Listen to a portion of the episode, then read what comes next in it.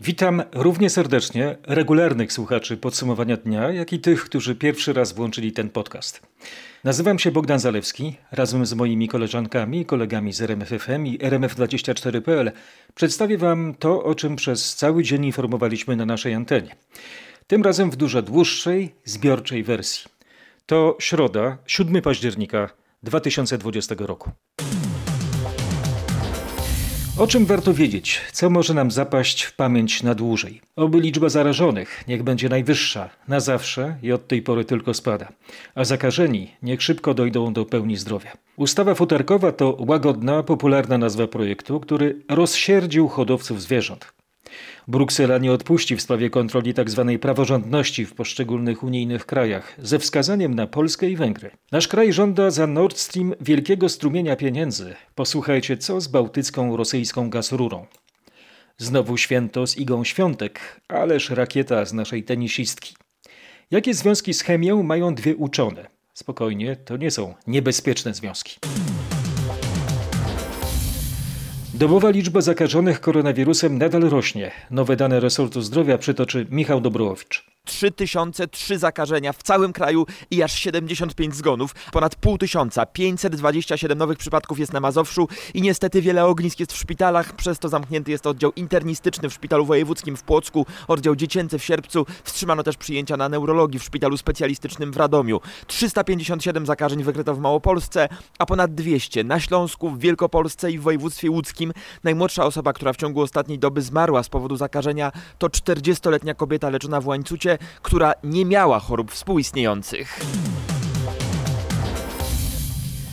Podsumowaniu dnia Mariusz Piekarski, gdzie od soboty, jak zapowiadano, będą bezwarunkowe restrykcje. To może być nawet jedna trzecia wszystkich powiatów w kraju, na pewno ponad 100, nie ukrywa rzecznik Ministerstwa Zdrowia Wojciech Andrusiewicz. Na 99% Warszawa od soboty znajdzie się w żółtej strefie, więc wszystkich Państwa też uczulam. Znajdzie się bardzo dużo miast. Bo nie dość, że liczba zakażeń znowu była dziś największa od początku pandemii, ponad 3000 przypadków, to nie są to zakażenia z dużych ognisk jak na wiosnę, z kopalni czy DPS-ów. To zakażenia rozproszone wśród znajomych, rodziny czy po prostu na ulicy. Dlatego od soboty w co trzecim powiecie wyjście z domu wiązać się będzie z koniecznością założenia maseczki. Trzeba mieć maskę. Jeżeli e, jesteśmy w strefie żółtej lub czerwonej, ta maseczka od soboty nas obowiązuje bez względu na dystans społeczny. A Policja zapowiada wtedy akcję zero tolerancji. Nie ma powodu do czarnowictwa, do wieszczenia Armagedonu. Tak sytuację epidemiologiczną na Mazowszu ocenia wojewoda Konstanty Radziwił. Mazowsze wprawdzie często w różnego rodzaju informacjach podawane jest jako miejsce z największą liczbą, bezwzględną liczbą e, zakażeń i to jest prawda, e, ale nie należy zapominać, że Mazowsze jest e, zdecydowanie największym województwem, ponad 5,5 miliona osób tu mieszka.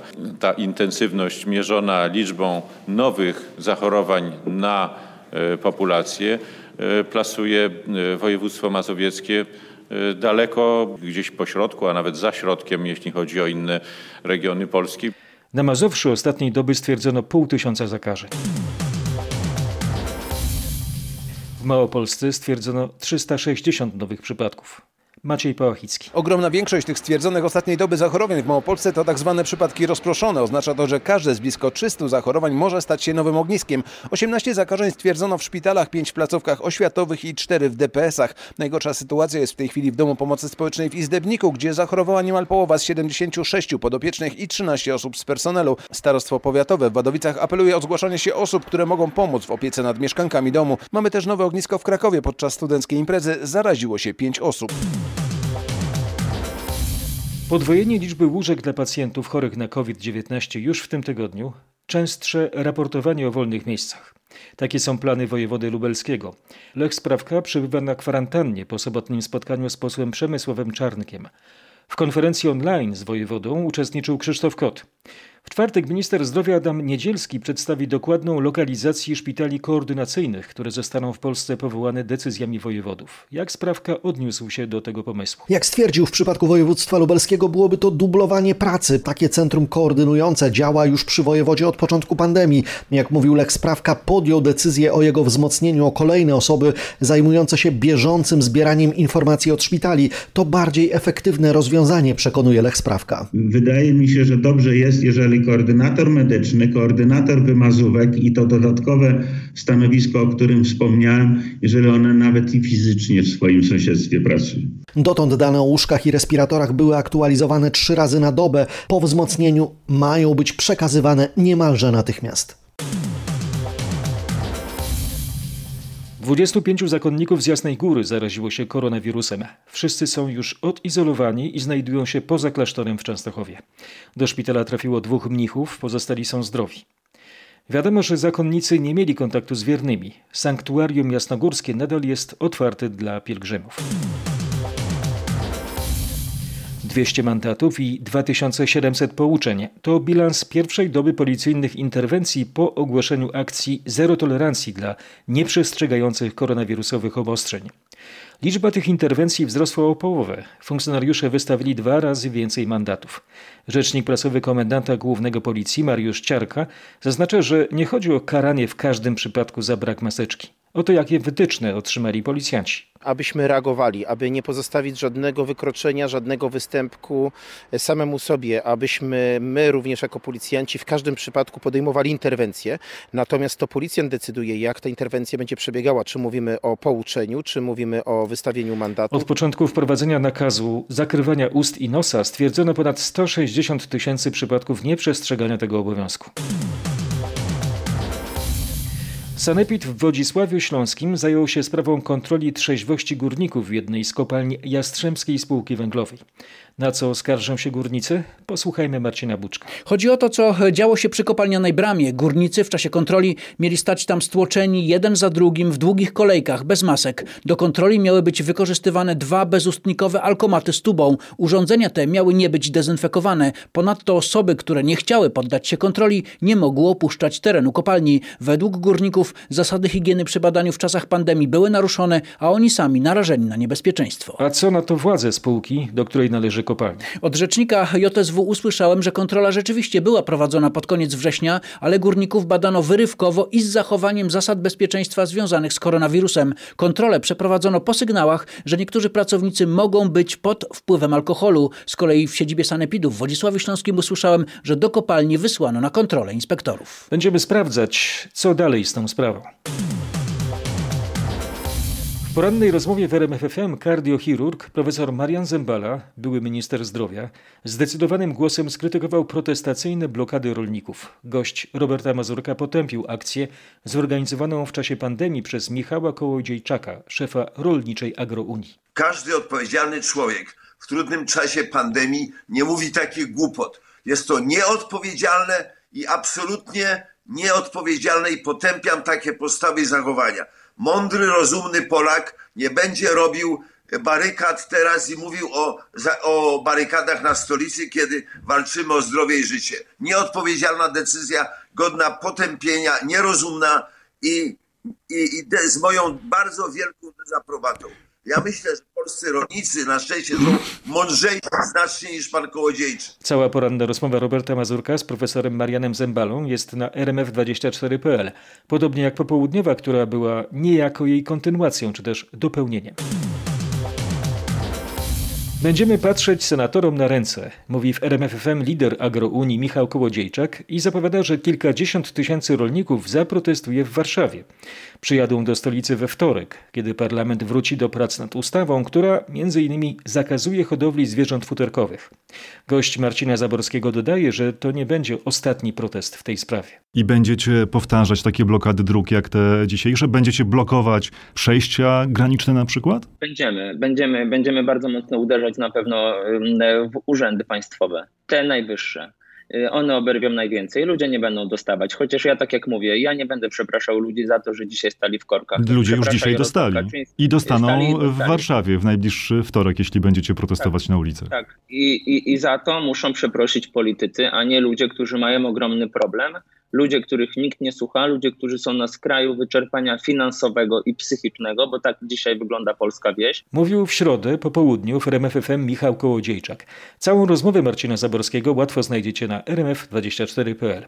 A teraz przypomnimy, jak wyglądał środowy protest Agrounii. Kilkadziesiąt ciągników rolniczych spowalniało ruch m.in. na krajowej drodze nr 60 w miejscowości Sójki w powiecie kutnowskim i na krajowej drodze nr 70 w powiatach łowickim i skierniewickim. Mieli w dłoniach transparenty nie dla piątki Kaczyńskiego, bo zniszczy rolnika polskiego. Przede wszystkim jeżeli chodzi o likwidację zwierząt futerkowych. To jest, ludzie zainwestowali, pobrali kredyty i nagle z dnia na dzień jednym podpisem można zabrać im dorobek życia i niespłacone kredyty.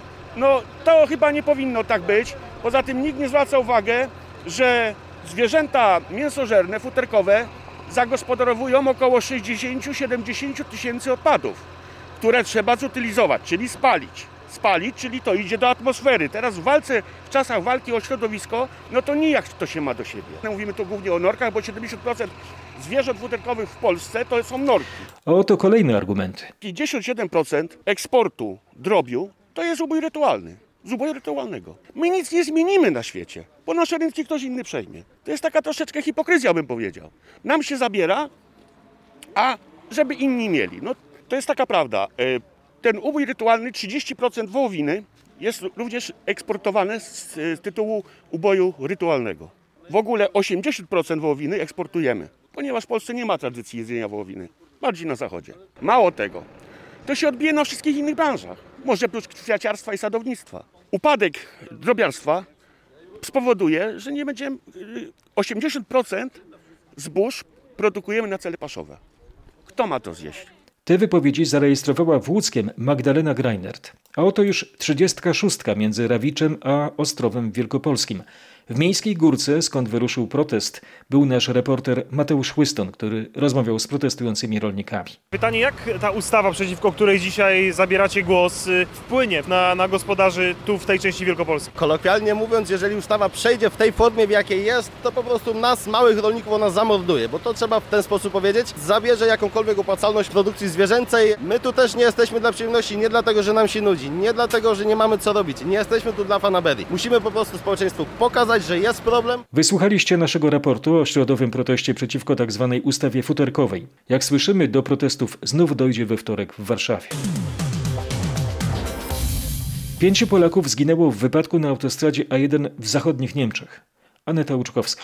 Do wypadku doszło w nocy. Bus na polskich numerach rejestracyjnych jadący od Bremy w kierunku Osnabrück uderzył w tył jadącej powoli ciężarówki kierującej się na pobliski plac budowy. Jak informuje lokalna policja, na drodze nie było widać śladów hamowania. Bus praktycznie wprasował się pod naczepę auta ciężarowego. Wszyscy jadący nim mężczyźni zginęli na miejscu. Kierowca ciężarówki nie odniósł obrażeń. Parlament Europejski przegłosował prawnie wiążącą rezolucję o utworzeniu nowego stałego mechanizmu Unii, który będzie chronić praworządność we wszystkich krajach wspólnoty. Nasza dziennikarka Katarzyna Szymańska-Borginową informuje, że autorem tego dokumentu jest słowacki eurodeputowany z frakcji liberałów Michał Szimeczka. Uważa on, iż sytuacja państwa prawa w Polsce i na Węgrzech pokazuje, że taki mechanizm jest konieczny. Mechanizm musi być jeszcze uzgodniony między Radą Unii Europejskiej, Komisją Europejską a Europarlamentem, a sama zasada praworządności ma być poszerzona, ma poza kwestiami niezależności sądownictwa czy walką z korupcją obejmować także kwestie związane z demokracją, a więc na przykład pluralizm mediów czy prawa mniejszości seksualnych. Musimy zacząć działać, to najważniejsze. Mówi autor rezolucji. Nowy mechanizm jest to więc nie tylko monitoring sytuacji w krajach Unii, to także możliwość odbierania funduszy za łamanie zasad państwa prawa. Pytanie, czy będzie dotyczył tylko tych z prawa, czy także tych z lewa. A teraz w podcaście Krzysztof Brenda o sprawach energetycznych. Opowie z dużą energią w głosie, bo to rzecz niezwykle symboliczna. Urząd Ochrony Konkurencji i Konsumentów wierzy, że uda się skutecznie storpedować projekt budowy gazociągu Nord Stream 2. To jest gazociąg, który ma biec z Rosji po dnie Bałtyku do Niemiec. Dzisiaj UOKiK nałożył na Gazprom za tę budowę aż 29 miliardów złotych kary. Podkreślam, miliardów. To jest astronomiczna kwota, najwyższa w historii. Dodatkowo urząd nałożył 234 miliony złotych kary na europejskie firmy zaangażowane w ten projekt, m.in. na austriacki OMV i na holenderskiego Shella. Te podmioty, w mojej opinii, powinny się naprawdę gruntownie zastanowić nad tym, czy chcą być stroną projektu, który od początku jest budowany w oparciu o złamanie praw. Tak mówi prezes UOKiK-u Tomasz Chrustny. Za co ta kara? Pięć lat temu Gazprom i kilka europejskich firm poprosiło UOKiK o zgodę na zawiązanie konsorcjum budującego nowy gazociąg. Zgody spółki nie dostały, a konsorcjum i tak zawiązały. Co na to Gazprom? Wydał komunikat dzisiaj ostrzegający o tym, że w związku z protestami na Białorusi zagrożone mogą być dostawy gazu na zachód Europy. Jeżeli pan chce z mojej strony deklaracji, że nasz partner wschodni jest całkowicie przewidywalny, to ja tego nie powiem. Tak mówił kilka dni temu prezes PGNiG Jerzy Kwieciński, zaleca jednak spokój. Rosja wystawiła list gończy za byłą kandydatką na prezydenta Białorusi Światłaną Cichanowską. Jej dane osobowe opublikowano na stronie rosyjskiego MSW, podał Radio Swaboda. Cichanowska wyjechała na Litwę wkrótce po wyborach prezydenckich 9 sierpnia, które według oficjalnych danych wygrał Aleksandr Łukaszenka. O 21 czasu lokalnego, czyli o trzeciej nad ranem w czwartek naszego czasu, rozpocznie się w USA starcie kandydatów na wiceprezydentów. To będzie jedyna debata między Mike'em Pence'em a Kamalą Harris. Zanim przedstawią koronne argumenty, przejdą testy na koronę. Opowie nam o tym z Waszyngtonu Paweł Żuchowski. Kandydaci mają przejść testy, które wykonają organizatorzy debaty. Nie ma mowy o podaniu sobie rąk na początku spotkania. Staną też za ściankami z plexiglasu na terenie Uniwersytetu Stanowego Utah w Salt Lake City. Dwa zupełnie różne charaktery. Spokojny, opanowany Pence i bardzo spontaniczna Harris. To może być ciekawe widowisko, które albo wzmocni Trumpa, albo przysporzy poparcia Bidenowi. Ten drugi prowadzi w sondażach. Te najnowsze, przygotowane już po zarażeniu Trumpa koronawirusem, dają Joe Bidenowi nawet 14 punktów procentowych przewagi. Badanym nie podoba się często to, że Trump bagatelizował epidemię, krytykują show z powrotem do Białego Domu, ściąganiem maski, wyjazdem poza szpital, by pomachać wyborcom. Dlatego dziś Pence może innym podejściem przekonać Amerykanów do Trumpa. Mówiłem wam, że Paweł Żuchowski ma świetny podcast Ameryka z bliska? Na pewno. Powtórzę tylko, że oczywiście słuchacie go na RMFON. Ach, ta nasza młoda Iga znowu gra jak stary wyga. Gdybym jej kibicował w Paryżu, to miałbym w rękach taki właśnie transparent. 19-letnia Świątek wraz z Amerykanką Nicole Melichar awansowała do półfinału French Open w Deblu. Polka awansowała wcześniej do półfinału tego wielkoszlemowego turnieju tenisowego w grze pojedynczej. Marek Gładysz słyszał na własne uszy, jak paryscy komentatorzy pieją z zachwytu. Prawda, Marku? Jak najbardziej. Niektórzy obserwatorzy zauważają, że Iga Świątek wygrywa kolejne etapy rywalizacji na paryskich kortach Rolanda Garrosa w ekspresowym tempie. Staje się to już zasadą. Dwa sety i zwycięstwo. Tak właśnie było teraz w ćwierćfinale debla. Tak było w grze pojedynczej, kiedy Świątek awansowała do ćwierćfinału, pokonując sławną Rumunkę Simone Halep. Tak było też, kiedy wczoraj awansowała do półfinału, wygrywając dwa sety z rzędu z Włoszką Martiną Trevisan. Zadaniowo podeszłam do raka piersi, przyznaje w rozmowie z Michałem Dobrowiczem pani Jolanta, u której 6 lat temu wykryto tę chorobę. Wyniki wskazują, że nowotwór się cofnął. Byłam i jestem w badaniach klinicznych, w związku z tym dostałam dobry lek, no i to poskutkowało. Co dla Pani było najtrudniejsze w tej chorobie? Po prostu zwolniłam. W pracy, w której pracowałam, no to, to taka korporacja, takie trochę szaleństwo czasami. Zwyczajnie zwolniłam. A co radziłaby Pani innym kobietom, które chciałyby uchronić się przed rakiem piersi z perspektywy Pani doświadczeń? Przede wszystkim badać się, badać i jeszcze raz badać. Tematem naszego środowego cyklu Twoje zdrowie były choroby kobiece i ich profilaktyka. Ginekolog Joanna Górecka przedstawiła krótkie i niezwykle ważne ABC zdrowia każdej kobiety. Profilaktyka, czyli cytologia, badanie łyzgi piersi, Bezwzględnie cytologia jest badaniem, o którym zapominamy, jest zalecane co 3 lata, ale zróbmy sobie taki prezent raz do roku na urodziny cytologia. I nie bójmy się chodzić do ginekologa, bo tak jak powiedziałam, jest to nasz lekarz pierwszego kontaktu i indywidualne podejście na pewno pomoże nam rozwiązać wiele problemów. Jak poprawnie zbadać swoje piersi? Jak wygląda profilaktyka w czasie pandemii? A także historia aktorek i artystek, które wygrały walkę z rakiem. Drogie panie, zapoznajcie się z artykułami na portalu Twoje zdrowie rmf24.pl. Zachęcamy. Cztery mistrzynie sportu i 250 nastolatek na wspólnych zajęciach w Sanoku na Podkarpaciu. Otylia Jędrzejczak, koszykarki Ewelina Kobryn i Patrycja Czepiec oraz była kolerka górska Anna Szafraniec poprowadziły lekcje WF-u dla dziewcząt w wieku od 13 do 19 lat. Ale na tym się nie skończyło. Oprócz ciała warto dbać o umysł. Starożytni Grecy nazywali to kalogagathia.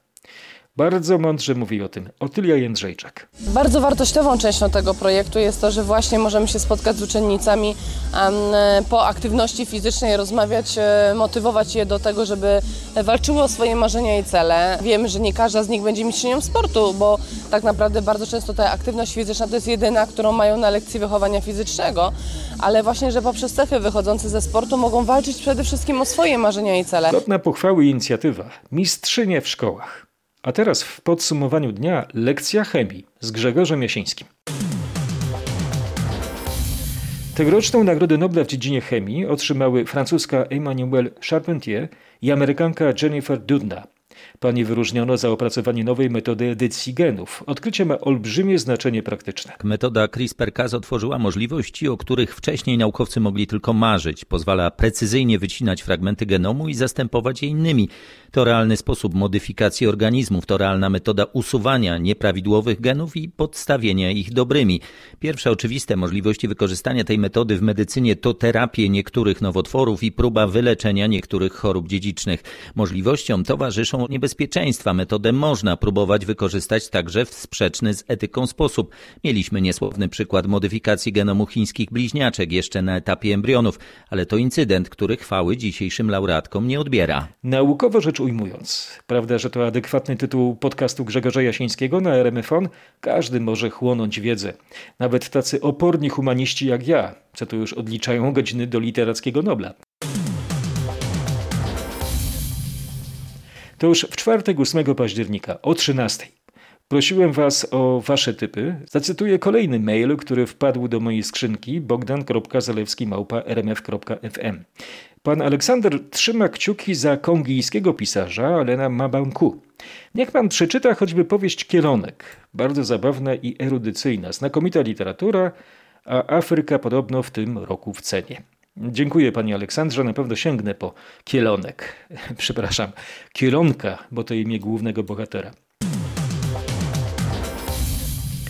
Katarzyna Sobiechowska-Szuchta zaprasza na piątek na Warszawski Festiwal Filmowy. Festiwal zacznie się pojutrze w reżimie sanitarnym. W konkursie międzynarodowym jest dziewięć premier światowych i sześć międzynarodowych, m.in. jeden polski film Magnezja Maćka Bochniaka Eastern z gwiazdorską obsadą Maja Ostaszewska, Dawid Ogrodnik i Mateusz Kościukiewicz w rolach głównych. O ważnych tegorocznych tytułach rozmawiałam dziś ze Stefanem Laudynem, który wybierał filmy na festiwal. Filmem otwarcia jest Księga Wizji, The Book of Vision Karla Hintermana, włosko-szwajcarskiego reżysera. Film dziejący się w dwóch planach czasowych, to znaczy współcześnie i w XVIII wieku. A ta, ta tytułowa księga to są zapiski XVIII-wiecznego pruskiego lekarza, który pisze o uczuciach, lękach i marzeniach swoich pacjentów. I tych pacjentów jest bardzo dużo, około 1800 osób. Film zaangażowany jako jeden z producentów jest Terence Malik, co wszystko chyba tłumaczy. Warszawski Festiwal Filmowy potrwa do 18 października. Filmem zamknięcia będzie obraz Drodzy Przyjaciele Andrzeja Konczałowskiego, wyróżniony w ubiegłym miesiącu nagrodą specjalną jury na Festiwalu Filmowym w Wenecji. A skoro o festiwalach mowa, jutro finał Międzynarodowego Festiwalu Filmowego w Moskwie. W konkursie głównym jest 13 tytułów, w tym 4 z Rosji. Główną nagrodą jest statuetka Złotego Świętego Jerzego. Ciekawe, kto będzie świętował w czwartek. A teraz intrygująca fraza od człowieka do czarnej otchłani. Taki tytuł nosi wystawa malarstwa Witolda K. Można ją oglądać w podwarszawskiej Hugonówce w Konstancinie do 29 listopada. Witold Kaczanowski to pierwszy polski artysta z retrospektywą w słynnym Sotheby's w Amsterdamie, o którym pianista Artur Rubinstein mówił skradł bogom żar ognia. Jego portret namalował Pablo Picasso. Przyjaźnił się z Markiem Chłasko. Pracował w Paryżu, tworzył i mieszkał w Stanach. Tematem wielu prac Witolda K. są rzeczywistość, samotność i tajemnica. Rozmawialiśmy też o momentach euforii. Na ogół zdarzało się w takich momentach, kiedy do późna w nocy, aż do białego rana malowałem, nie mogłem sobie dać radę. I przemalowywałem, i niszczyłem, i tworzyłem w tą i z powrotem ten proces creation and destruction towarzyszył mi. I proszę pani, w pewnym momencie patrzę, jest. Cała rozmowa z malarzem jest na rmf24.pl. I czwartkowe zaproszenie dla miłośników scenicznych dzieł muzycznych. Premiera Wertera Masneta w reżyserii Dekera jutro w Teatrze Wielkim Operze Narodowej. W roli tytułowej wystąpi Piotr Beczała. Opera powstała na podstawie cierpień młodego Wertera, Goethego. Niejednemu już wydawało się, że życie jest snem tylko, a i mnie uczucie to nie opuszcza ni na chwilę. Pisał w liście powieściowy Werter, XVIII-wieczny bohater Goethego. To wrażenie chyba nie jest obce także nam, współczesnym, zwłaszcza w obecnej epoce jak ze złego snu. Pandemia koronawirusa może nas skłonić do działań doraźnych, podczas gdy w walce z ociepleniem klimatu potrzebujemy fundamentalnych zmian.